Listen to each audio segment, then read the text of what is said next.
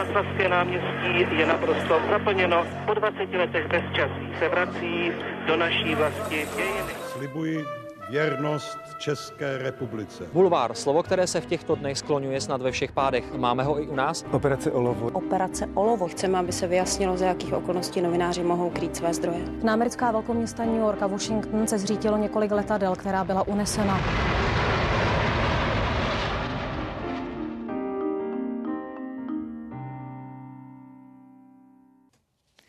Představení dnešního hosta podcastu Background ČT24 bude stačit jedno slovo a to slovo je partie. Teď už je asi jasné, že budu mluv, nebudu mluvit o nikom jiném než o moderátorce pořadu partie na televizi Prima, který v současné době nese i její jméno. Mým hostem je tedy samozřejmě moderátorka Terezie Tománková. Na Primě je už 25 let, začínala jako reportérka v regionech, později dělala politickou reportérku, pak moderátorku večerních zpráv a teď tedy moderuje politickou diskuzi. Já vás, moc, já vás moc zdravím a děkuji za to, že jste si na nás udělala čas. Dobrý den, já pěkně děkuji za to pozvání. Tři generace, tři klíčové etapy české novinařiny s těmi, kteří jsou a byli u toho. Speciální podcastová série pořadu Newsroom ČT24. Generace. Od mikrofonu ze studia na Kavčích horách i za tým našeho podcastu zdraví Veronika Malá. Jak dlouho už jste neměla volný víkend? A teď nepočítám letní vysílací pauzu pořadu partie. No, no to, to jsem se právě chystala odpovědět, že v létě. V létě jsem měla volné víkendy, kdy má partie přestávku, aby jsme si odpočinuli, abych si já odpočinula, abych si trochu vyčistila hlavu. A pak volné víkendy už nemám. A další budu mít uh, na Vánoce, kdy opravdu jako když ještě druhý den Ježíšek, tak partie nevysílá, tak to mám volný víkend a pak zase až do léta. A v tomto režimu nicméně už jedete, ale několik let. Ano, několik let. Ono to... E, já jsem se v partii střídala první s kolegou, takže, takže to nebylo tak náročné. Pak byl covid, tak tam to bylo v celku jedno, protože jsme všichni byli doma zavření, děti nechodili do školy, ten režim byl úplně jiný, ale teď je ten režim takový, že se mu naštěstí moje rodina přizpůsobila, občas někdo brblá, ale, ale zatím je to tak, dokud dělám tuhle práci, tak k tomu patří pracovní víkendy. Je to jako v každé jiné práci. Jsou tam věci, které jsou, jsou příjemné, které jsou negativní, tak člověk to musí brát jako balíček v celku a toto k tomu patří. To znamená, když já prozradím, že spolu teď mluvíme v úterý dopoledne, ano. tak jsem vás vyrušila vlastně z vaší neděle. jo, trošku. Já, já jsem se vždycky snažila mít jako pondělí, úterý, neděli. Teď jsem vlastně šťastná, protože to práce přibývá, přibývá projektů, přibývá i mé práce jsem šťastná aspoň za to, že mám pondělí. To mám neděli i sobotu dohromady, takže vlastně už, už dobrý. Stejně, stejně dneska budu pracovat, když eh, přijedu od vás domů, tak budu chystat zítřejší vysílání večerní. Děláme nějaké speciální vysílání, tak eh, úterý už je vlastně zase moje pondělí. Jak se to dlouhodobě zvládá, když ale máte ten jeden volný den, teď jste říkala jeden, no. případně dva, ale vlastně posunuté do toho všednodenního života, kdy přece jenom i to okolí už na to bere trošku menší ohledy. Já sama to vím, když mám volno ve všední den, stejně mi vzvoní telefon, Rozum. stejně po mně někdo něco 100%. chce. Není to to tež, co běžný víkend. Kolegové mi hned volají hned v pondělí ráno, samozřejmě, protože už chystáme jako neděli ten, ten, ten daný týden. To tam vlastně jako nikdy není přetržena ta kontinuita, zveme hosty i s dalším časovým předstihem. Já si na to moc nehraju, já mám krásnou práci, díky bohu za to. A dcera už je velká, jestli, jestli jako ten, ten dopad na tu rodinu, dceři bude 18, takže se to už jako nějak jako udělá, ona má svůj život a snažíme se ten program upřizpůsobit jí i mě. Můj muž podniká, tak tomu je to úplně jedno, ten je v práci pořád. Takže když se občas uděláme nějaký společný volný den, je jedno, jestli to středa, čtvrtek, eh, nebo pondělí. Jo. Já jsem to myslela, ale to... i třeba z hlediska dobytí vlastních baterek, aby oh, si člověk jo, nějak teda opravdu jo. odpočinul někdy. Uh, no, No, mus, musím si to hlídat, ale, ale já se, já se, tak to, když jako chystám, chystám pořady, často jsem doma. Takže já mezi tím, kdy prostě dvě, tři hodiny pracuju, tak pak jdu udělat buď nějaké povinnosti, nebo, nebo se tak chvilku pověnuju sobě. Já si fakt nestěžuju. Pojďme trošku nahlédnout do toho zákulisí. Tím, že vlastně e, výsledek vaší práce vidíme v neděli vlastně před obědem, to znamená, že ten pracovní týden je trošku posunutý. Tak jak ten pracovní týden vlastně vypadá? Já už jsem to vlastně naznačila. E, vlastně už, už skončí jedno vysílání vysílání, už přemýšlíme nad druhým, máme pozvané některé hosty, čekáme na, na, ten, na tu jejich odpověď, nebo přemýšlíme nad tématy. Ono se to vlastně nikdy nezastavuje, stejně jak se nezastavuje to dění, nezastavuje se život, nezastavuje se politika, takže vlastně eh, jako celým tím, tím týdnem eh, to, to se prolíná. Já se snažím opravdu sledovat poctivě všechno, ať už jsou to jednání poslanecké sněmovny, když ten týden zasedá, všechny významné tiskovky, eh, celé dění já hodně čtu, prostě snažím se opravdu jako poctivě projíždět pročítat veškerá média, sleduju zpravodajství naše, sleduju zpravodajství České televize, publicistiku, e, všechny zajímavé hosty, ať už je to u vás v ČT24 nebo u nás, jestli i to zpětně díky, díky internetu to všechno jde, díky, díky vysílání zpětnému si to všechno můžu, můžu dokoukávat. Občas po nocích, když už všichni spí a ještě spát nemůžu, takže jako vlastně jako pracuji, tak tak jako ne, nekonzistentně pro někoho, kdo má pevnou pracovní dobu a mám pocit, že pracuji pořád, ale vlastně ono se to, ono se to všechno s tím dá jako skloubit. Kdy přichází ten moment, kdy sednete a začínáte psát ten scénář? Protože do poslední chvíle se i hosti můžou měnit, pokud se objeví, stává se to, objeví stá, velké téma. Tak, stává se to málo, opravdu to musí být velké téma, velká změna, anebo může do toho zasáhnout nějaká vyšší moc, host může onemocnit, něco se může stát. Nestává se to úplně často, ale já ten scénář jako, jako píšu opravdu jako od pondělí, když tam uh, se řadím hosty, uh, vymyslím si ta témata svoje ideální, k ním si občas dělám poznámky nebo si kopíruju kusy článků, kdy mě zaujalo to, co někdo řekl, nebo to, co řekli moji hosté v minulosti. Často se jako vracím k, to, k, těm, jejich, eh, k těm jejich prohlášením nebo myšlenkám. Často je dobré jako politiky konfrontovat s tím, co si mysleli, co říkali, co říkají dneska, proč to tak je. Takže vlastně ten scénář vzniká tak až do toho nedělního rána. Jak obsáhlou máte třeba takovouhle rešerši pro jeden pořad? Uh, já si je dělám sama, no obsáhlou, no, no říkám, hodně, hodně čtu, hodně, hodně musím u toho sedět.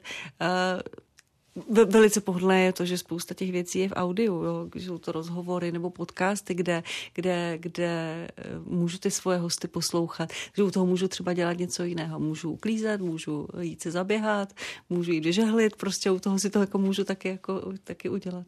No nicméně potom přímo, už při tom vysílání tam nemůžete šustit hromadou papíru, že jo? tam už je potřeba to mít nějak skondenzované v, to, v, tom, v, tom, v, tom, v tom scénáři, abych věděla, použitelné podoby. Přesně, abych věděla, kam si proto sáhnout protože uh, asi neřeknu nic nového, asi vám to tady všichni říkají a vy to sama víte, Veroniko, že nejdůležitější je ty lidi poslouchat. A když pak píšete, šustíte, hledáte, tak je neposloucháte, takže opravdu já musím vědět, kde si proto šáhnout a ideálně si proto šahám jako do své hlavy. Já jsem se dočetla v jednom rozhovoru, že máte, nevím, jestli tomu říkat rituál, ale že v sobotu večer chodíte brzo spát a Snažím v neděli, a v neděli zase hodně brzo vstáváte. Tak ano, platí to? Platí to, protože pro mě ta jedenáctá hodina, já jsem spíš jako ta sova, ten večerní člověk. Mě absolutně nejvíc vyhovoval, eh, vyhovovaly večerní zprávy, tam jsem byla já na vrcholu své energie, takže pro mě ta jedenáctá ještě příliš brzo. Takže to snažím ten den posouvat a snažím se vstávat tak jako brzo, abych v těch jedenáct byla, byla v nejlepší kondici. a snažím se brzo jít spát, no to se, to se do, jako lehce řekne, ale pro mě jako člověka, který je zvyklý chodit spát kolem 12. jedné, tak eh, se musím k tomu nutit trochu. Vy jste nedávno, nedávno na jaře vlastně oslavila 25 let na já, Primě. Já jsem si to ani neuvědomovala, kolegové mě to kolegové takhle, vám, připomněli. Ano, kolegové vám vytvořili krásné eh, video, ano, kde ano. vám všichni popřáli. Ano, moc za to děkuji. Přímo ve vysílání. Co vám šlo, to, šlo hlavou v tu chvíli? Jeda, tak je, zaprvé mě to dojalo, že si s tím dali tu práci, dojalo mě, jak hezky o, o, o práci o mě mluvili. A, a pak mi vlastně šel hlavou ten, ten, ten, ta myšlenka, jak to strašně rychle uteklo, že, že si to ani neuvědomuji, jak to rychle uteklo, co všechno se s tím pojilo, jak to byla zajímavá práce, která nebyla vůbec nudná, jednotvárná, protože jsem dělala v těch 25 letech různé, různé zastávala jsem různé po, pozice i profese v té, v té televizní práci, takže jsem si vlastně říkala, jak je neuvěřitelné, jak to rychle uběhlo a bylo mi to i trochu líto. A tušila jste, že něco takového ne, připravují? Ne, vůbec, vůbec. Ani v maskérně, ne, nebo vůbec, někde tak nikdo nic nepráskl? Ne, ne, vůbec, vůbec nikdo se neprořekl. A ještě jsem tam ale ráno potkala eh, kolegu Pavla Štrunce, tehdejšího ještě ředitele zpravodajství, A říká, co tady děláš neděli po ránu? A on měl takovou vymyšlenou naučenou historku, že tady musí, eh, na managementu mají nějakou rychlou schůzku kvůli, a fakt, fakt to bylo velmi věrohodné, že já jsem tomu vůbec nevěnovala pozornost, snažila jsem se soustředit na vysílání, tak, tak jsem to neodhalila. Těch 25 let, ale je i v současné mediální na současné mediální scéně poměrně hodně let na jednom vlastně pracovišti. Mm-hmm, v jednom médiu. Přesně tak, v jednom médiu. Ne každý to takto má. Co vás vlastně udrželo těch 25 let v jedné instituci? Uh, sama úplně jsem si na to ještě neodpověděla, ale upřímně a, asi právě to, že jsem zastávala různé jako pozice profese, ať už to byla krajská reportérka, reportérka potom v, v tom hlavním zpravodajství, politiku jsem dělala jako reportérka, pak jsem měla pauzu, když se mi narodila dcera, pak jsem se vrátila do pozice moderátorky, mezi tím jsem moderovala nějaké jiné věci, pak jsem chvilku i točila, i moderovala, pak přišla do toho partie, ale takový jako uh, part-time job. Uh, pak jsem chvilku byla i v, v tom středním managementu, kde jsem měla zase na starosti jiné věci, měla jsem úplně jiný obsah práce, tak mě to ani nikdy nepřišlo, že to je jednotvárné. Když přišly nějaké nabídky zvenku, já jsem je vždycky pečlivě zvažovala a nějakým jako jako ten pro a proti, nakonec jsem zůstala a, a asi si na to odpovím ještě časem, až budu starší a ohlídnu se úplně, protože ještě úplně ten, ten, ten konec není, no, doufám. Pojďme se teď ale ohlédnout, protože je to i podstata našeho podcastu právě, že si nějakou cestou tu kariéru vlastně našeho hosta eh, zhodnotíme, probereme, odvyprávíme. Vy jste to sama řekla, začínala jste v regionech. Ano.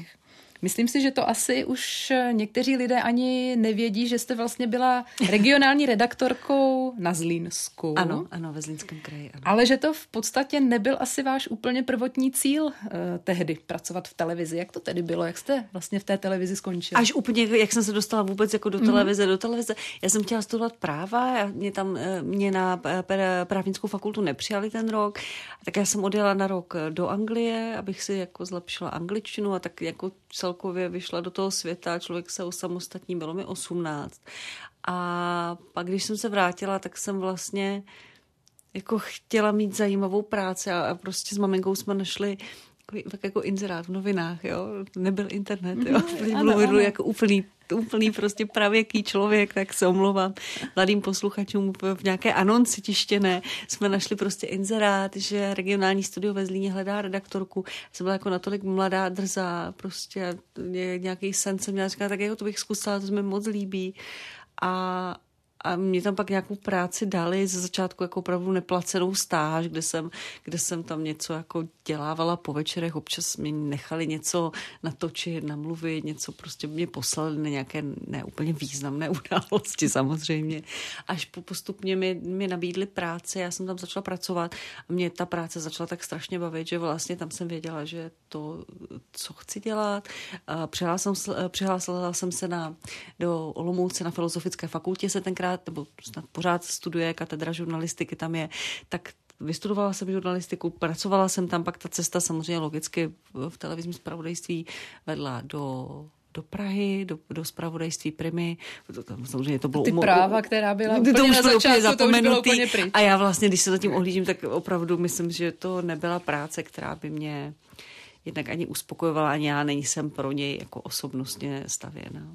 Ale byla třeba ta televize nebo média něco, co vás lákalo už dřív, i třeba v té době, kdy jste se hlásila na ta práva, ještě to třeba nebyl tvůj kariérní cíl? No, tak, tak opravdu tenkrát v té době byly, byly, eh, dvě, byly tři televize, nebylo internetové zpravodajství, nebyl internet, prostě tištěné noviny, rozhlas, byly televize a mě hrozně bavilo sledovat televizní zpravodajství. Vždycky jsem tak jako trochu záviděla těm reportérům, jak jsou v místě toho dění. Přišla mi jako úžasná práce, ale jako ta fantazie nebo ty, ty ambice jsem tam jako neměla neměla.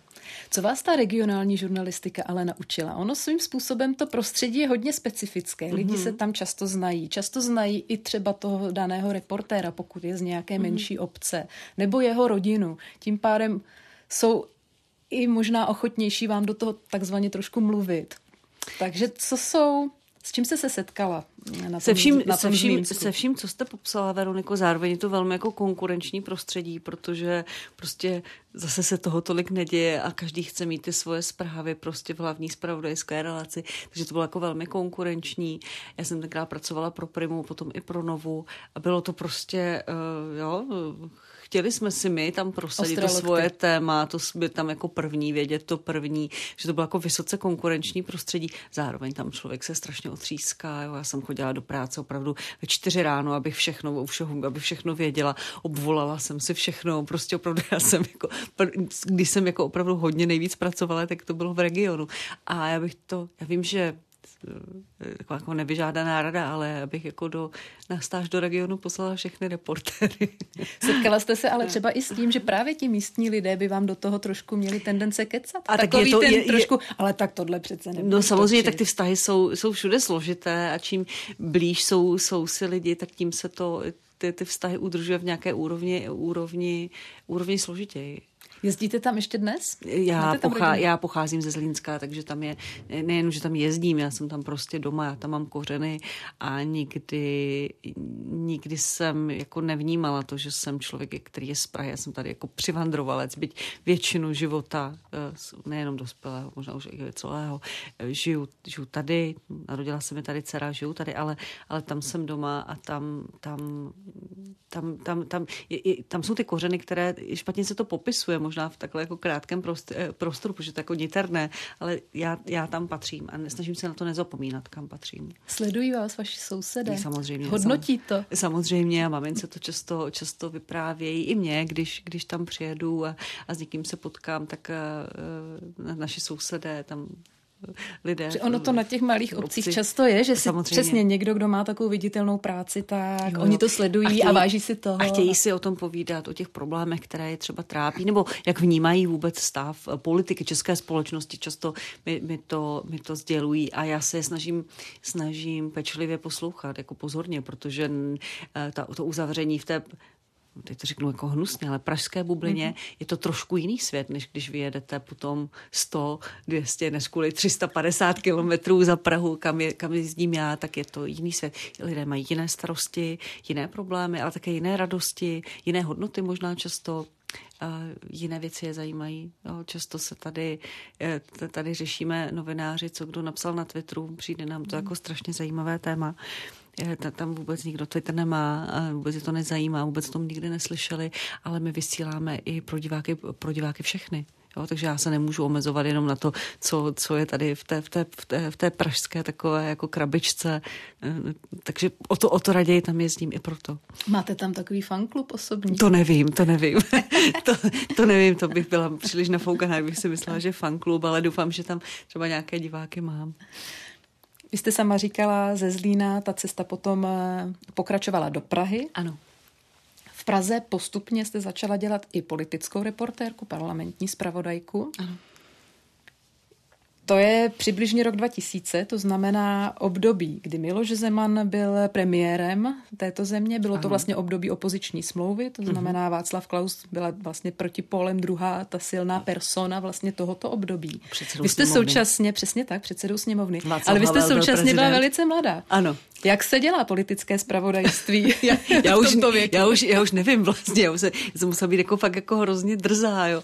A to bylo tenkrát rozhodnutí mého, mého nadřízeného Ondry Kopy, který dělal zástupce šéf a říkal, jo, ty jsi taková pracovitá, mladá holka, tak budeš dělat politiku. A já jsem o tom fakt nic nevěděla. A já jsem říkala, tak jo, tak člověk se pak jako učí za chodu. Samozřejmě těma chybama se člověk učí vším, ale hrozně mě to bavilo, hrozně mě to bavilo. A, a přesně popisujete ty, ty, ty premiérem Miloš Zeman, předsedou sněmovny Václav Klaus, prezident Václav Havel, tak ano, jsem už stará. Jas, no, to jsem to tak ani nemyslela, ale že to jsou takové ty persony, ano. Eh, které i lec, který zkušený novinář považuje za těžké váhy. A vám vlastně byly naservírovány jo, jo, jo. takhle jo, jo, jo. A vlastně, kdyby, kdyby mi pak někdo řekl, že s těma pánama jako budu pak sedět v jednom studiu nebo, nebo se nějak jako dá rozvíjet, ne, to vůbec, tam, tam bych jako, tam, tam bych, eh, tam jsem t, eh, takovou jako drzost, že bych si tam představovala neměla. Byli všichni političtí reportéři tehdy takhle mladí? Byli mladí, ale byli i starší na nově pracoval jako politický reporter Pavel Dumbrovský, ten už byl pán, pán v nejlepších letech, a taky ho to bavilo. Bylo, bylo, v České televizi pracoval v parlamentu často Michal Šustr, kterého jsem teď nedávno potkala na, na vyšší odborné škole publicistiky, kde, kde mě pozvali na, na nějakou besedu. On tam, on tam vyučuje Michal. Katka Blechová dělala reportérku České televize. Obě, jako bylo tam pár už jako mladých lidí, ale i tak jako starší nebo zkušenější kolegové si tam, si tam drželi tu práci. No a jak jste, když jste říkala, na začátku nevěděla jsem o tom vlastně vůbec nic, mm-hmm. tak eh, jak jste se do toho vpravila? Ono těch odboček politických, které je dobré i reportérsky sledovat, je poměrně hodně a chvilku to trvá, než člověk tak Jo, když se dostane jak pod fungují, ten povrch. Fungují tak. ty strany, jak fungují eh, jako jednotlivé ty, ty kluby v té sněmovně.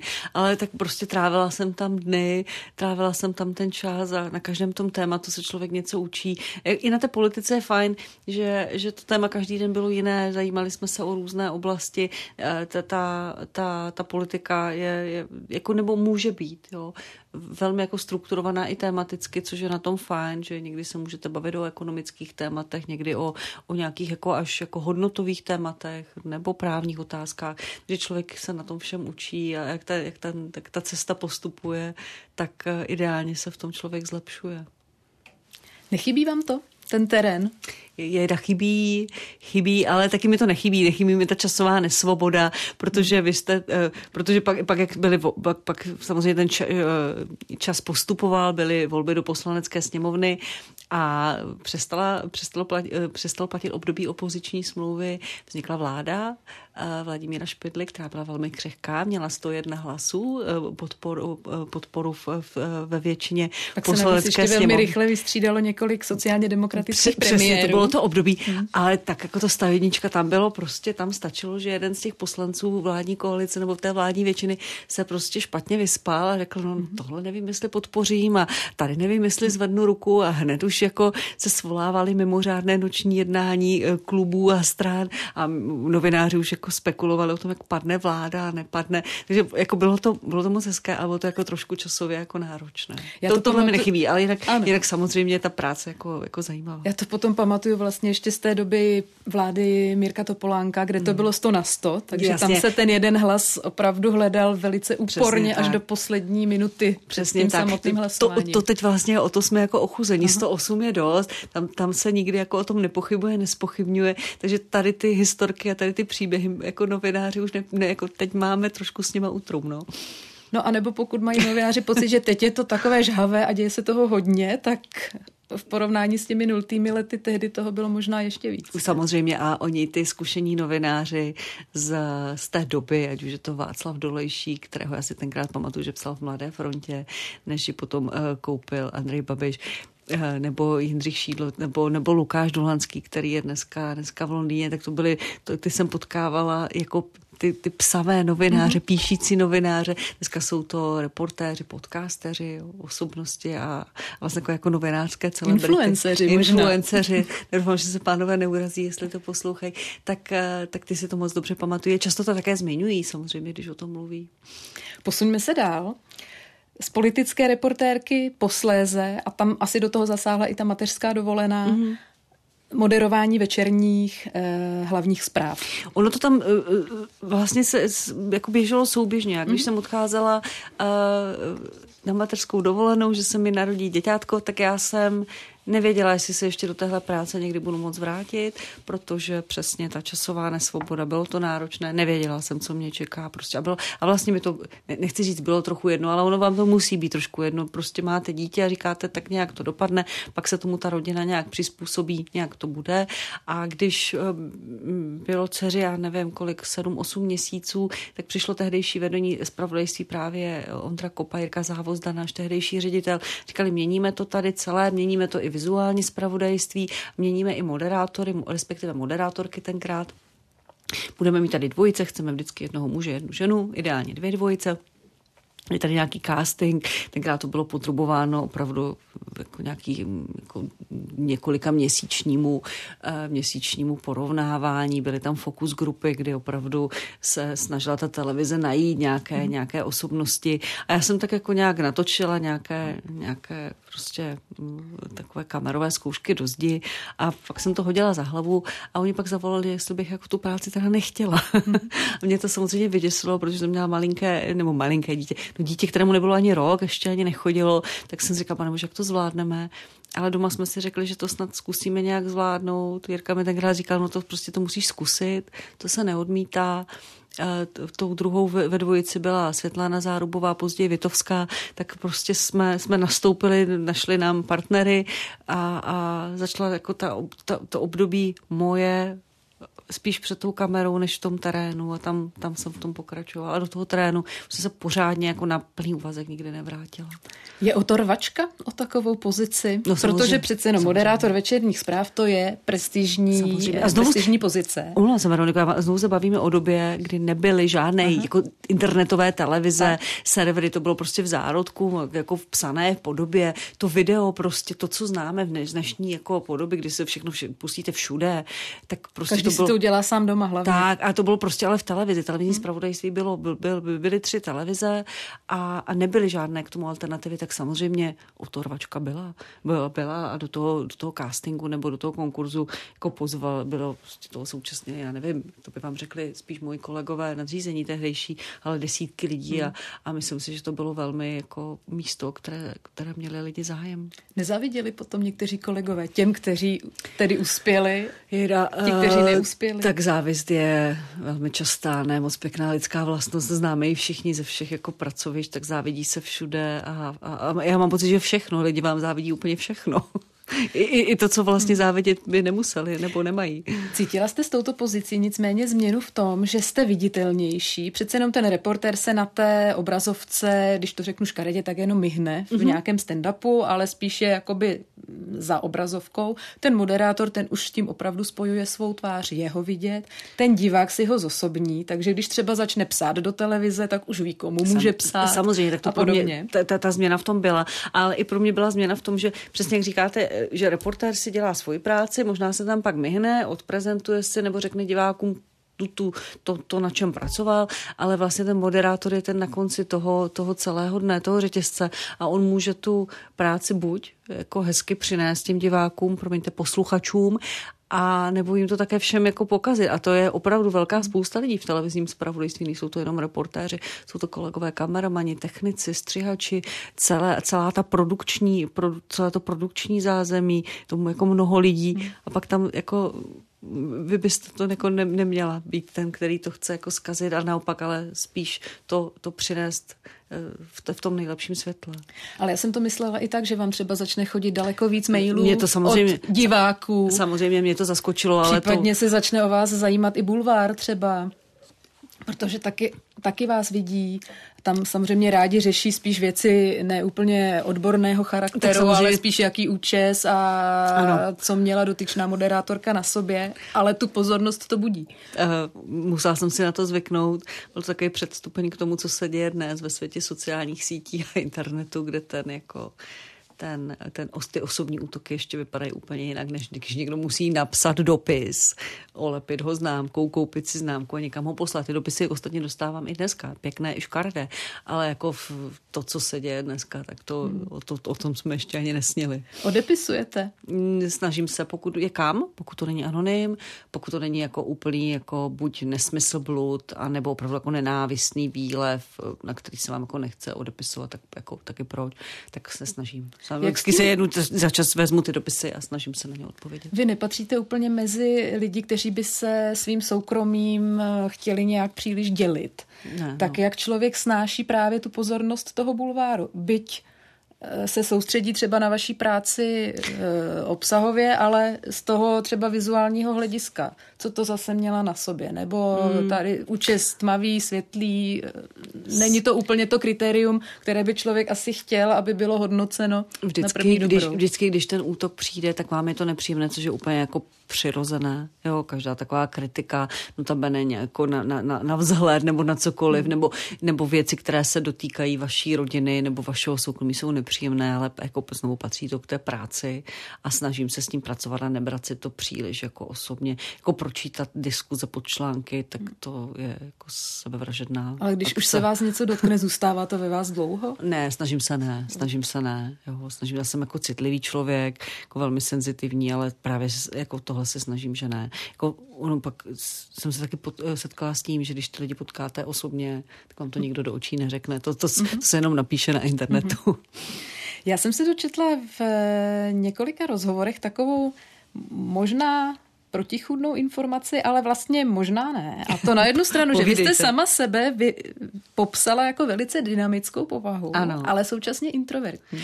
A to mi bylo vysvětleno i mými, mými kamarády psychologi. Ono, je, ono záleží, kde vlastně čerpáte tu energii a já ji často čerpám z té, z té samoty sama za sebe, tam si sama vystačím, ale zároveň jsem jako velmi jako energická a až jako někdy impulzivní a emo, emočně jako dynamická, no tak Jo, no, ale často jsem ráda jako sama. Jako introvert si ráda odpočinu a načerpám tam tu energii do, do těch dalších. Jako... Být bez lidí. Tak, tak. Nicméně ta dynamika, i třeba při přípravě těch večerních zpráv, jak se to projevovalo? Jak jste třeba fungovali s moderátorskými kolegy? A já jsem měla štěstí na moderátorské kolegy a hlavně na toho prvního, na Jirku Chuma, který je dneska uh, tváří, respektive hlasem Českého rozhlasu, radiožurnál. To byla jako radost pracovat, já jsem se těšila do práce, naopak jsem, když jsem měla delší volno, pak jsem jako byla smutná, že se dlouho neuvidíme a nebudeme spolupracovat. Tak já jsem měla, měla opravdu jako štěstí na, na, na, na pány, na chlapce, takže, takže ale, ale je pravda, že musíte se jako naučit té dvojici fungovat navnímat toho druhého. Někdy to jde s nás, že jste si prostě blížší, podobnější, nebo jo, je to prostě o nějaké lidské sympatii nebo o nějakém jenom lidském vnímání toho druhého. Někdy to jde hůř, ale vždycky jsem se o to snažila. Já jenom doplním, že po Jirkovi Chumovi vlastně jste uh, moderovala zprávy s Tomášem Drahoňovským a potom s Tomášem Hauptfoglem. Přesně s Tomášem Hauptfoglem a bylo to takové řekli celé. A kratučké intermeco, když Tomáš uh, naštěstí to dobře dopadlo, ale měl vážnou nehodu na, na motorce, a stalo se to opravdu ze dne na den. Vypadl z, těch, z, z té práce, byl velmi vážně zraněný, tak ho zaskakoval Pavel Štrunc. A teď mě jenom napadlo, měsíců. že tam ty Tomášové jsou dva. Dva, dva. Takže pa, Pavel tam potom eh, krátce taky figuroval a s tím jsem taky jako pár měsíců, mm-hmm. měsíců pracovala, takže občas ten život přináší i takové změny. No a pak jsem vlastně přestala hlavní zpravodajství na prvně moderovat a zůstala jsem sama. zůstala jsem sama vlastně už dneska ne, nevím, jak fungovat eh, jako ve dvojici takové, ale eh, při moderování různých jako speciálů, volebních dnů nebo volebních debat, tak mě, eh, tak ve studiu jsem s Petrem Suchoněm, který, který je takovým mým partnerem, ale ne v tom smyslu, sedíme vedle sebe na těch židlích před kamerou. Musela jste hodně přepisovat zprávy si do pusy? Jo, já jsem si je vždycky přepisovala, protože přece jenom to říkám já. Vždycky jsem se snažila, aby to bylo co nejpřesnější, nejsrozumitelnější pro ty lidi. Vždycky mám jako na paměti to, že když vidíte nějakou hůř srozumitelnou větu v, v, v časopisu, v novinách nebo v nějakém článku, tak se přece jenom můžete vrátit. Ale když myslím na toho diváka, tak se snažím mluvit tak, aby to pochopil, tak, aby se nemu, nemusel vracet, protože se nemůže vracet. A často to, to, to spravodajství v tom dnešním pojetí, v, to, v tom denním toku 24-7, je to také často pro mnoho lidí jenom jako kulisa. Jsou k tomu určitě i nějaké výzkumy. Mnoho lidí to vnímá jenom jako zvukovou, zvukovou kulisu, takže to zpravodajství přijímají jenom auditivně, nesedí u toho, takže i na to, na to jako by, bychom my, moderátoři, měli pamatovat, že by to mělo být srozumitelné na první dobrou, jak se říká, protože prostě nás čl, čl, ty diváci často ani nevidí. Jak jste chápala svoji roli jako moderátorky zpráv, eh, co se týče obsahu té relace? Řekla jste si i občas třeba, Ježíš, tohle už jsme měli hodněkrát, tak prosím, už třeba tolik ne, nebo jste to nechala na tom editorovi, že to je jeho vlastně job, aby, tak aby hlídal? Záleží na vztahu toho moderátora s tím editorem, do jaké míry on si do toho nechá mluvit, do jaké míry uh, respektuje názor toho moderátora. Samozřejmě občas jsme to řešili i na poradách. Samozřejmě moderátoři si k tomu vždycky řeknou svoje, ale editoři jsou zodpovědní za obsah té relace, takže moderátor zpravodajství jako takový musí prostě jako pamatovat na to, že tam pracuje v tom týmu a není to jenom na něm. A řekla jste si někdy takhle, ježiš, už zas. No jasně, řeknete, ježiš, proč to hrajeme, to je úplná blbost, nebo to už jsme hráli, nebo koho to zajímá. Samozřejmě, ale to je jako věc pohledu, jo. Eh, a editoři jako často vysvětlí, ne, to naše prostě diváky zajímá, jestli eh, teďka rostou houby, nebo jestli je moc klíšťat, nebo něco. Nebo jedete pátý den a už tam vidíte to téma zase, no, Maria, A tak to se, to, jako, to, to, se stává i mně, já slyším v dnešní době slovo balíček a už taky jako mi z něho není úplně, jako neskáču nadšením, wow, to je, to je ale za, zajímavé téma, to jsem, o tom chci zase bavit. Ale je to tak, občas jako to téma zahltí ten veřejný prostor, zvláště politice, kdy se to prostě téma projednává dlouho, jednají o něm ty strany dlouho, než se to schválí a je, je to prostě tolik detailů, o kterých se můžete bavit, tak občas jako je to, je to monotematické. No. Je ta politická debata, nebo už v podstatě autorský eh, diskuzní pořád, nějakým, řekněme, přirozeným kariérním posunem třeba moderátora těch eh, večerních zpráv, kde přece jenom se autorsky tolik neprojeví? Tak pokud tu ambici má, tak je to nějaký vlastně to místo, kam by se mohl posouvat? V ideálním případě ano. V ideálním případě ano, pokud jako to ten člověk sám sebe, moderátor hlavních zpráv, nebo jakýkoliv vnímá sám sebe jako, jako, jako autora, jako novináře, tak ano, je to jako ideální a jako za mě, pro mě logický, logické vyústění. Vy jste začala po odchodu Jana Punčocháře, jestli se nepletu. Ano. A dočetla jsem se, že poměrně narychlo. Velmi narychlo. Mě v pátek večer to bylo úplně jako fakt narychlo. V pátek večer mi zavolala tehdejší šéf redaktorka. Ona mi to jako naznačovala, že ten, že ten pan Punčuchář bude odí, odcházet, ten Honza, a že by si tam představovala mě, ale aby to nebylo tak náročné i s Tomášem Hauptfoglem, že bychom se střídali po týdnech a že by se tak jako představovala, že to asi jako nastane, ale pak prostě pár dní na to mi zavolal v pátek večer, že to teda nastává teď, že v neděli. A já, Co jste si řekla? No já, já vlastně už moc nevím. Já jsem, ten, já jsem tenkrát odcházela na, na, na schůzku eh, s, eh, s s mým dnešním partnerem, s mým mužem. A tenkrát jsme spolu fakt jako se poznávali, takže on mě pozval někam na večer, tak jsem jako byla oblečená, že jdu, že jdu teda jako na rande. Teď jsem, no prostě bylo to, ale řekla jsem si, že to nějak dáme, no, že to nějak dám, že to nějak bude a, a, a odvysílal, odvysílal jsem ten, ten díl, no snad to nebyla jako moc velká ostula, ale já si to moc nepamatuju. Já jsem si to ještě nikdy nepustila. Pustíte si to někdy? Až budu úplně stará a budu doma, nebudu víc co dělat, tak si pustím tyhle věci. A co jsou ty důvody, že jste si to nepustila? Že se mi vrátí, vrátí ten stres. stres. Vrátí hmm. se mi tam stres. Já jsem si nikdy nepustila ani, ani tu prezidentskou debatu teď. Ještě jsem si to nepustila, že bych si k tomu sedla a, a dívala se na to. Ještě mě to jako natolik bude drásat, že si musím nechat jako delší asi časový odstup. A ty běžné partie, ty si třeba jo, ty si, zpětně? Jo, ty si pouštím, nebo nějaké fragmenty, pouštím si to, ale tam nejsem pod takovým stresem, že bych si to jako ne, nepamatovala, nebo i když uděláte chybu, tak si hned jako uvědomujete, tak eh, tam to není, tam je to trošku jako jiný ještě jako režim, tam je to taková ta nechci říct rutina, no to není nikdy a je to takové slovo, které zavání jako negativně, ale tyhle ty výjimečné věci, jako když je něco poprvé nebo když je něco moc velké, tak si to potom pamatujete a pod tím stresem taky pracujete jinak. Co byste sama sobě řekla na tu první debatu? Jde to nevím, to nevím, já si to ještě teda pustím, ale jako ona byla, ona byla celá vlastně jako, jako divná už od začátku tím, jak já jsem do toho naskočila a já jsem v tom v neděli přišla jako teda nervózní do té, do té, do té redakce a seděla tam ta Jitka Obzinová a říkala, že tam mě, to byly, eh, byla, byly ten týden a ten víkend byly senátní volby, jak já jsem tam měla mít dva senátory a kteří kandidovali, znovu obhajovali ten mandát, dva výrazné senátory, Jaroslava Kuberu, budíš mu země lehká, a senátora Jiřího Čunka. Tak tam měli jako spolu sedět. A já jsem přišla do té redakce a říkala mi, Čunek nebude, sedí ve vlaku, má to spoždění. A říkám, OK, tak, tak bude, bude tam paní Baudišová, fajn, takže mi tam přibyl host, který mm-hmm. se, a pak mi vlastně asi těsně po začátku řekl, tak Jiří Čunek teda přijde, ale přijde uprostřed, takže tam budeš mít tři a přijde a připojí se někdy. A on tam jako opravdu jako přišel do, do prostřed toho vysílání, takže to se vůbec jako normálně neděje tohle, že, že nemáte, pak tam, pak tam se jako máte od prostředku, to se od té doby vlastně nestalo, že to celé to první vysílání bylo vlastně divné. To vybočené z normálu. Jo, jo, jo, jo. Kolik myslíte, že takových debat moderátor potřebuje zažít, zkusit si, aby sám pro sebe si mohl říct, teď už to umím, nebo teď už jsem zabydlený v té nové pozici? Slovo umím, jako to já jako nechci jako vypadat jako nějak falešně skromně, ale opravdu jako my se jako učíme se vším všude a může, eh, nebo učíme se pořád a může nastat uh, jako jakákoliv situace, která vás může jako vykolejit, rozhodit a, vždy, a vždycky a znovu bude nová ale jako desítky, no, desítky, to jsou jako léta, abych pak si řekla, třeba zkusím, zkusím jako nějaký jiný formát, jako příkladově ta, ta prezidentská debata. Teď.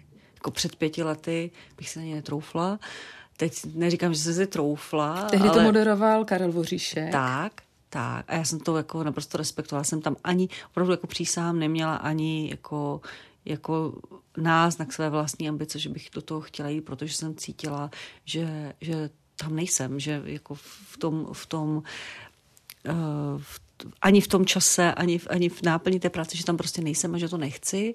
A teď, když jako přišly moje nadřízení s tím, že by to bylo fajn, tak už jsem říkala jako se všem jako respektem, dobře, pojďme to jako udělat, ale tenkrát ne. Takže opravdu jako mnoho let, no. Co vás tehdy e, nejvíc vlastně jakoby odrazovalo, nebo jste tam cítila tu nepřipravenost ukočírovat ty hosty, nebo klást ty správné otázky?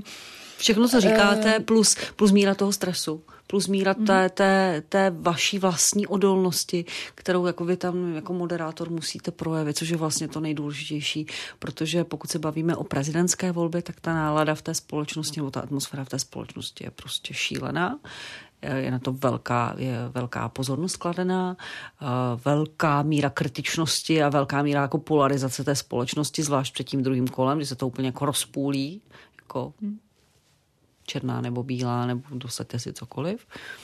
A, takže ta míra té odolnosti a té, té, té nějaké jako vnitřní integrity, že tohle všechno jako dokážete od sebe jako od, odpinknout a nějak tam stát a udělat to tak, aby to bylo spravedlivé, aby to bylo správné a aby to bylo pro ty diváky jako přímá, jako férově podané. On nám tady Václav Moravec a vlastně i Markéta Fialová a vlastně momentálně vaše kolegyně říkali, že do jisté míry ty prezidentské debaty nebo tady ty top debaty jsou až trošku nevděčná role. Že ten moderátor může být kritizovaný vlastně úplně za všechno. Ano. Buď, že klade těch otázek příliš, nebo naopak, že jich klade příliš málo, že je moc útočný, málo útočný, že někomu dá větší prostor, někomu jinému ho dá menší, ale i přesto, že třeba ten host není mluvný, těžko ho přimějete mluvit cokoliv z, toho, když... cokoliv z toho se na vás může sesypat. No. A se vším jsem počítala a se vším jsem jako nějak jako počítala, že může nastat. A, a nechtěla jsem mít nálepku někoho, kdo by si nesl, že jednomu kandidátovi pomáhal a někomu škodil. Je z vašeho hlediska dobré, když se třeba počítá ten čas, když se graficky i na obrazovce vyřeší vlastně ať už počítání času, počítání otázek, nebo taková ta počítadla, že zase diváci tam třeba eh, můžou posílat nějaké hlasy, kdo vás přesvědčil víc, jeden nebo druhý, ale má to tady ten... Jedna věc je vaše diskuze, kterou tam vedete a k tomu je vlastně tady ten doprovodný prvek, který nějakou, nějakým způsobem sleduje opravdu vyváženost té debaty. Rozdělím to do, do dvou rovin. To jsou ta počítadla času. Často vlastně se to objevuje jenom v těchto debatách, jenom v nějakých jako segmentech, v promluvách. Je to jako samozřejmě vy tím eliminujete ty stížnosti a ten pocit té jedné nebo druhé strany, že mluvila míň. Na druhou stranu známe politiky, někteří se ve velmi jako uh, zredukovaném čase vyjádří velmi pregnantně, odpoví vám a někteří, některým nestačí ani, ani 10 pořad. minut nebo celý pořad, aby vy jste vůbec pochopila, kde, kde si názorově stojí nebo co chtějí vlastně dělat nebo nedělat. Jo. Takže je to takové vlastně jako trošku jako opatrně s tím. Já to osobně moc ráda nemám. Pokud je to v těch debatách, tak jenom opravdu v nějakých segmentech. Pak stejně vy jako moderátor a on jak, a někdo jako host, stejně jako v rámci nějakého dialogu se můžete pídit nějakou dobu po nějaké odpovědi. Jo. A za druhé, co, když jste zmiňovala to hlasování, to už je pro mě jako pro člověka, který pracuje v komerční televizi, pochopitelné. Dáváme tam prostor, se vyjádří diváci. Vždycky je s tím spojené strašně jako produčně technická jako, jako zátěž, aby to bylo férové, aby, aby se všechno povedlo, protože logicky pak jako jedna nebo druhá nebo třetí, čtvrtá, podle toho, kolik tam těch stran je, bude mít pocit, že někdo poškodil a to opravdu jako, ne, jako je to, co nikdo nechce. Já právě jsem se na to ptala i z toho důvodu, že ta poslední prezidentská volba, vlastně ty duely, ty se odehrávaly mezi Petrem Pavlem a Andrejem Babišem, ano. kteří jsou osobnostně každý úplně mm-hmm. jinak nastavený. A bylo to na nich vlastně i vidět, zatímco Andrej Babiš by si ten čas vysílací docela asi schopně uzurpoval sám pro sebe, tak Petr Pavel mluvil v zásadě věcně. Velmi odpo- kooperoval s tím ale hlavně odpověděl hmm. na otázku a skončil. Neměl potřebu to rozvádět do nějakých velkých detailů a tím pádem, pokud by se mu počítal čas, tak by na tom vždycky asi byl bytý. Tak, tak, tak. A on, on se i počítal čas. Oni samozřejmě potom eh, po těch debatách spočítali, ať už to byly debaty u, u nás nebo u vás v České televizi, jak dlouho mluvil jednotlivý kandidát, jak dlouho mluvil moderátor. Mně se podobné počítání teď stalo i v tom velmi exponovaném duelu mezi Andrejem Babišem a premiérem Petrem Fialou, kdy oni si od voleb poprvé a zatím teda naposled sedli spolu živě do studia. Tak samozřejmě pak tam počítáte čas, ale jako jsou lidé, kteří dokáží odpovědět do dvou slovech nebo v jedné větě a víte přesně a někdo, někomu to trvá hmm. déle. A nemyslím to ani špatně, prostě je to o nějakém vyjadřovacím stylu. Jsou lidé, kteří jako rádi to vysvětlují a chvilinku jim trvá, než se dostanou k té, k té, k té odpovědi a k té podstatě. Jak se vám kočírují ta velká ega? politická. to nejde kočírovat, to nejde kočírovat. Já se tam samozřejmě musím vydobít svůj prostor a jako eh, člověk bez velkého ega nemůže být jako lídrem strany nebo předsedou vlády nebo lídrem opozice. To k tomu prostě patří. A kde je ale v tu chvíli vaše ego? Protože vy musíte udržet poker face, pokud by se vám tam pohádali, tak se nemůžete pohádat úplně s nimi. Ale současně je potřeba je trošku nějakým způsobem usměrnit, aby ta debata šla dál přirozenou Já si myslím, že to není o egu, že to je jenom o nějakém prostě sebevědomí, že prostě čo, jako, když potom máte, nechci říct okřiknout, to je takové jako hrozné slovo, ale usměrňovat ty, ty politiky, když nebo máte oponovat jim jako silně, tak musíte mít jako k tomu sebevědomí. Měl by být moderátor i takový zdravě drzý? Jo, určitě, určitě. A, a myslím, že to o moderátorském stylu. Někteří moderátoři jsou jako drzejší, patří to k jejich osobnosti, někteří jsou spíš distingovaní, nebo se opírají víc o data, nebo o nějakou svůj vnitřní klid. To je asi o, o, o osobnosti toho člověka. Kterou tu cestu máte ráda vy? A občas tu i občas onu. Já jako, nemyslím že jsem jako drzá, že to je můj, můj můj nějaký jako signifikantní rys. Občas tam pomůže jako přinést humor. ono to občas pomáhá i pro ty diváky, ale občas i pro ty hosty ve studiu. Jako občas to jako zlehčit, no. Občas to pomáhá. Jak těžké je udržet poker face? Těžké, no. E, někdy ve mně vře krev, jako úplně jako na maximum. Ale zvlášť, když je to debata dvou, názorů a já tam nejsem ten, já tam nezastávám roli, že tomu politikovi oponuju jako v nějakém rozhovoru, interview, tak musím. Když je to potom šlo jako jeden na jednoho, tak je to něco jiného. Vy, vy jste tam tím oponentem, ale když jsou tam dva, tak, tak, tak musím. Ale i když jste tím oponentem, tak mu nemůžete vynadat od plic. ne, ne, ne, ne. tak jak by třeba ne. člověk rád v soukromém životě, nebo když si povídá sám s televizí, tak... Ale tam tu potřebu nemám, ale jako můžete argumentovat a, a jako snažím se, aby to nikdy jako se nezvrhlo zvlášť jako když je to opravdu jeden na jedno v nějaké, v nějakou osobní rovinu, to není, to není moje role. Co když máte pocit, že host lže, nebo že říká zjevné nepravdy? Tak můžete to vyvracet těma argumentama, anebo prostě říct, že to není pravda. A ve vás vevnitř, že si řeknete, Ježíš Marie, mm. proč to říká? Mm, mm, mm. Hmm. To si myslí, že to nikdo nevidíme. Hmm. Hmm. A občas, občas opravdu, jako když to pokračuje, tak buď vás to může naštvat, a jako, nebo mě to jedno i rozesmálo. Že ten, ten dotyčný opravdu lhal tak jako očividně a snažil se z té otázky odejít jako opravdu tak jako zjevnými, jako lživými odpověďmi, že jsem si říkala, proboha, tak to opravdu jako, když vám kluk, co má v ruce jako kameny, říká, že to okno nerozbila, mě to až jako rozesmálo.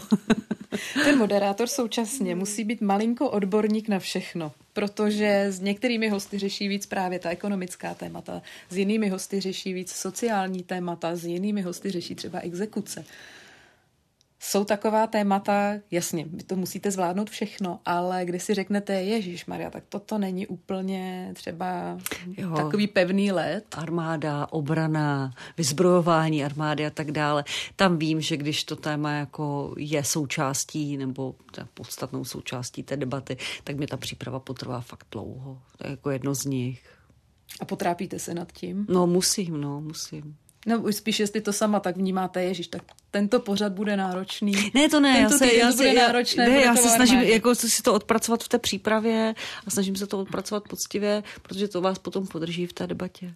Vy jste mluvila o té osobní rovině těch rozhovorů. Ne, není možné se ale nezeptat na jeden konkrétní rozhovor s Milošem Zemanem, mm-hmm. který se do té osobní roviny dostal. Eh, dostal. Tam zazněla poměrně eh, silná slova vlastně na vaši adresu, ještě genderově orientovaná. Co v takové chvíli vlastně moderátor s tím může dělat?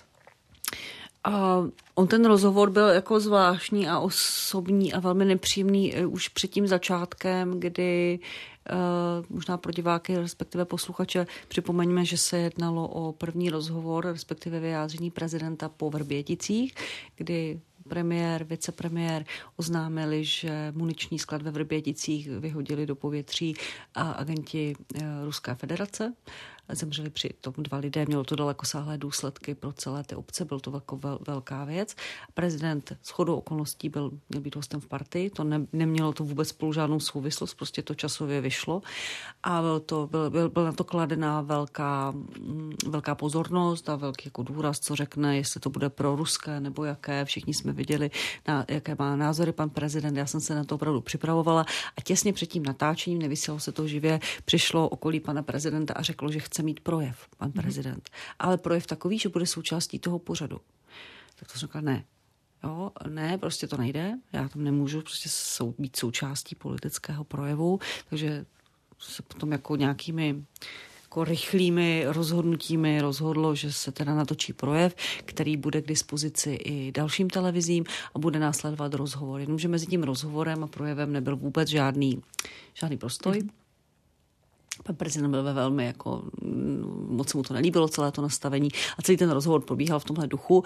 To je jenom pro vysvětlení. No, já, já jsem se rozhodla, tak samozřejmě vás to jako zaskočí, šokuje, ale já jsem se rozhodla, že ten rozhovor jako dokončím, že v momentě jsem jako cítila sama v sobě, že kdybych šla do nějaké už jako přímé konfrontace, tak Miloš Zeman byl na, na samozřejmě jsem viděla naladěný v tom, že by to neskončilo dobře. Já jsem ho jenom chtěla dokončit. Já jsem potom samozřejmě sklidila jako silnou kritiku, že to mělo být jinak, silné jako uh, pozitivní reakce, že jsem to udělala správně.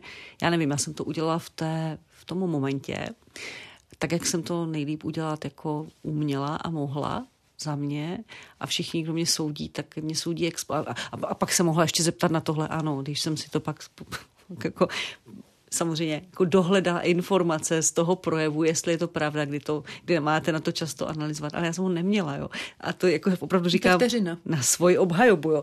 Ale to potom prostě takový to jako po bitvě každý generál byl, byl opravdu jako na místě tohle říkat, no. Takže je to, je to za mnou, já jsem samozřejmě, co vás nezabije, to vás posílí, nějak, nějak se to stalo, no. Ale zachovala jste ten poker face. Protože jsem věděla, že to neudělám, tak ten rozhovor skončí. To, to, jako, že to skončí. Bylo to těžké? Bylo. bylo. Protože ty invektivy, bylo. To, to nebylo hezké. Bylo. No, no. bylo. Ale věděla jsem, že když do toho půjdu, tak ten rozhovor nedokončím a budu to muset ukončit.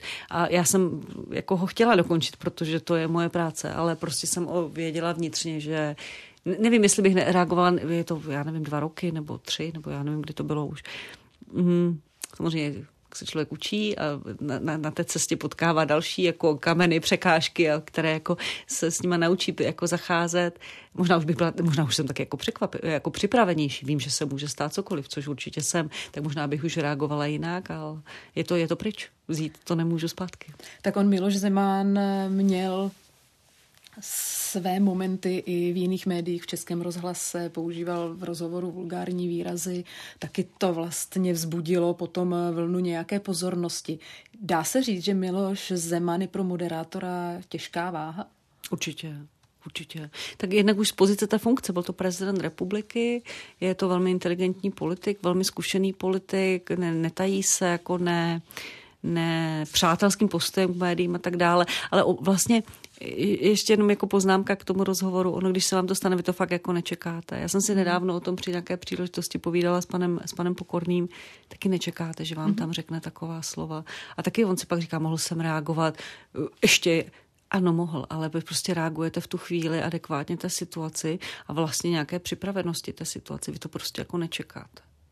Myslíte, že teď už byste něco podobného třeba čekala, kdyby se měl podobný rozhovor zopakovat? Jo, čekala, protože už teď už vím, že se může stát cokoliv. Už jako, možná asi jo, no. Takže už byste si vybudovala nějakou předběžnou strategii, jak na to? Nikdy si nevybudujete úplně předběžnou strategii na všechno. Jo, prostě ve studiu máte živé bytosti, kteří tam přicházejí s nějakými svými motivacemi, nějakým svým motivem, s nějakým rozpoložením, nějakou, nějakým osobnostním nastavením dané jako i té jednotlivé chvíli nikdy se nepřipravíte na všechno. A ještě když jsou tam dva, opravdu můžou reagovat na sebe, takže to je překvapivé. Můžete, může se tam i přinést téma, kterého, kterým se hmm. opravdu mohou a jako atakovat navzájem. Nikdy v životě vás jako žádná sebe lepší příprava ne, ne, ne, nenachystá na všechno. Je dobře, když se e, dva hosté pohádají v tom studiu? Pohádají. Jeden čas to byl takový etalon, že dobrá diskuze je taková, když se, když se opravdu z, zhádají úplně do krve. Přijde mi, že teď už je, Čeho je moc, ta toho atmosféra příliš. malinko jiná. Čeho je moc, toho je příliš. Přece jenom ten divák by se z toho měl jako něco i dozvědět, ideálně jako třeba si porovnat nějaká řešení nebo nějaké názory na nějaký konkrétní problém nebo danou věc a pokud se z toho stane jenom emotivní jako hádka, přetahovaná prostě poštěkávání, tak si myslím, že to není jako dobře, opravdu jako všeho z míru. No. Já se ještě vrátím k Miloši Zemanovi.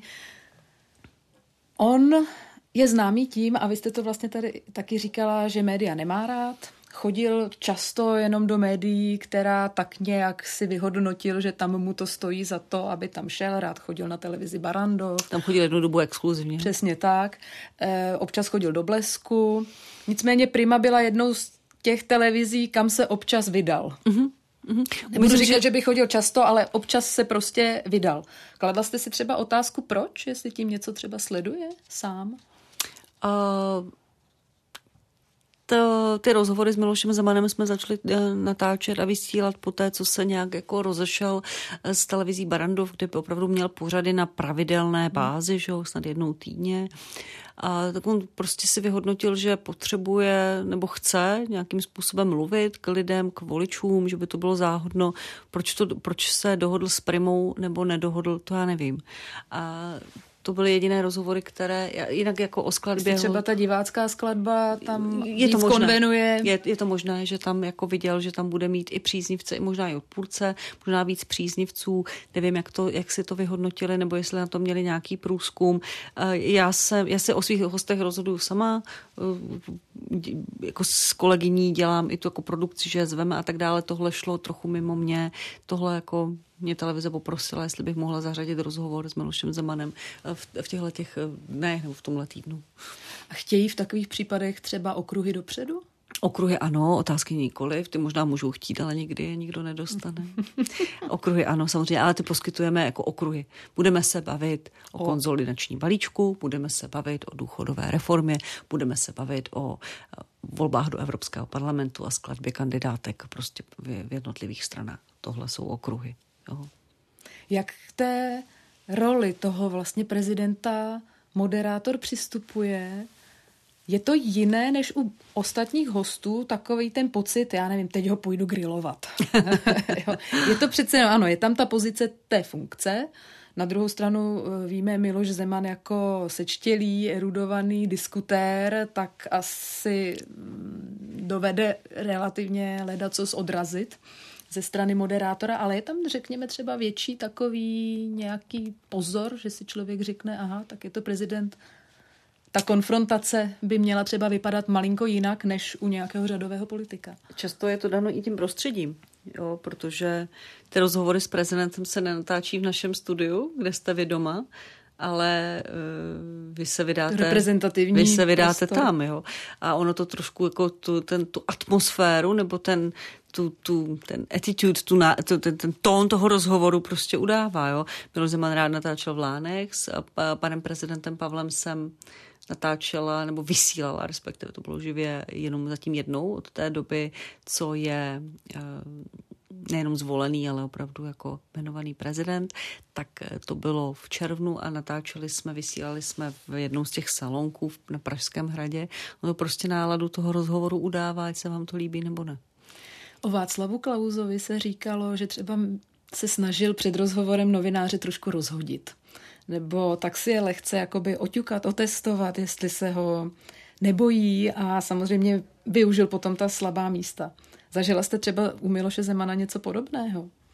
Hmm. Když, no, no určitě, ale on nedělá jenom Miloš Zeman, ani nebo pan, nebo pan, pan Václav Klaus, oni to dělají jako všichni politici, nebo se o to snaží. A ideálně by se mu to, to mohl snažit i moderátor, ale já se snažím ta setkání před takovými rozhovory, nebo těma, těma dematama, jako eliminovat opravdu na minimum. Jo, já se s politiky setkávám až ve studiu, většinou opravdu se vidíme až tam a, a má to Žádný nějaká... small talk. Small talk, ale opravdu je, který je ale velice small v tom studiu. A ten nevadí, ale ne, ne, nescházíme se někde po chodbách a tak, takže se opravdu vidíme tam. Myslíte si, že to je lepší strategie, než když byste se právě bavili? Určitě. A eliminuje ten prostor by byl. Eliminuje ti tím to, že vás někdo může rozhodit a i se třeba můžete dostat do, do nějakého podezření u třeba u toho druhého diskutujícího, že s jedním se bavíte víc, s druhým míň, k někomu máte nějakou jako náklonost větší, menší. To tam prostě nechci, nepiju nikde s nikým kávu, setkávám se až ve studiu. Prožíváte svoji práci? Leží vám třeba v hlavě? Nespíte mm. kvůli ní někdy? Uh, určitě. Určitě, to, to známe všichni, když vás něco trápí, tak já si to samozřejmě umím přenést i, i do těch myšlenek, jako mimo tu práci. Když se někdo něco nepovede, nebo se mi nedaří, nebo přemýšlím nad tím, jak to udělat líp, tak samozřejmě. Ale čím jsem starší, tím se mi to daří uh, umenšovat ten, ten, to trápení a to trýznění. Já to nakonec trošičku odlehčím, čím si tím pádem čistíte hlavu. Jira, čím si čistím hlavu? Nějakou činností, která má na konci něco jako hezkého jako za výsledek. Já ráda vařím, mm-hmm. já ráda peču, já eh, ráda peču o náš domov, o svoje blízké, já ráda maluju, mám jako hezký obrázek potom, nebo ráda pletu, mám hezkou jako prostě čepici a tak jako. To jsem se někde dočetla, že jste měla nějaké pletecí eh, Jo, jo, to jsme, období. to jsme, s dcerou, to jsme s dcerou objevili v covidu, protože prostě dlouhé zimní večery, co dělat, eh, do devíti, od devíti zákaz vycházení, všechno zavřeno, tak jsme si koupili vlnu prostě a mi se to strašně líbí, mi se to jako hrozně líbí, já mám jako oblíbenou takovou značku, takové ovčí vlny ze které to jako hezky všechno vypadá a koupila jsem si jehlice a přes zimu pletu. Mám ráda zahradu, když potom něco tam jako hezky vykvete, roste, všechno to jako hezky vypadá. A nebo si zajdu jako někam se svým mužem nebo se svou dcerou jako něco hezkého zažít. Máte sociální sítě? Uh, mám. Že bychom ty výrobky tam třeba mohli si prohlédnout. Ok, mám. Mám Instagram, to mi přijde takový nejvíc jako právě vhodný k tomuto. Tam možná uvidíte nějaký můj dort, nebo tam vyfotím nějakou šálu. Ale mám Twitter, ale jako pasivní uživatel nechci se tam jako pouštět do nějakých jako hádek, do ničeho takového. Opravdu tam jako mám to kvůli práci, protože Twitter nejenom, nejenom síť sociální mezi, mezi jako k interakci, jako názoru, ale je to jako zároveň jako platforma, kde politici prostě sdílejí sdílejí svá stanoviska, takže ten musí mít, ale tím to jako trochu končí. No jsem trošku taková jako zatím držím se stranou. Když to hodně odlehčím, takže kdo by chtěl vidět něco z toho, co jste upletla nebo uvařila, tak spíš na Instagramu vyfo- než kdekoliv. Jo, jo, jo, jo, já tam něco vyfotím. Já tam občas samozřejmě na Instagramu sdílím i nějaké jako střípky z toho života nebo z práce a ty fotky jsou k tomu takové jako příjemné, je mi to jako ženě blízké nebo blížší než Twitter, který je opravdu jako uh, který vypadá, jak vypadá, nebo dneska to už není Twitter, ale síť X. X. Tak to říká moderátorka diskuzního pořadu Partie na televizi Prima Terezie Tománková. Já jsem moc ráda, že jste si na nás udělala čas. Já moc děkuji za pozvání. Tento díl podcastu Background ČT24 i minulé díly si můžete poslechnout v podcastových aplikacích nebo si ho pustit ve videu na Facebooku pořadu Newsroom, na YouTube a nebo taky v i vysílání. Od mikrofonu se za celý tým podcastu loučí Veronika Malá.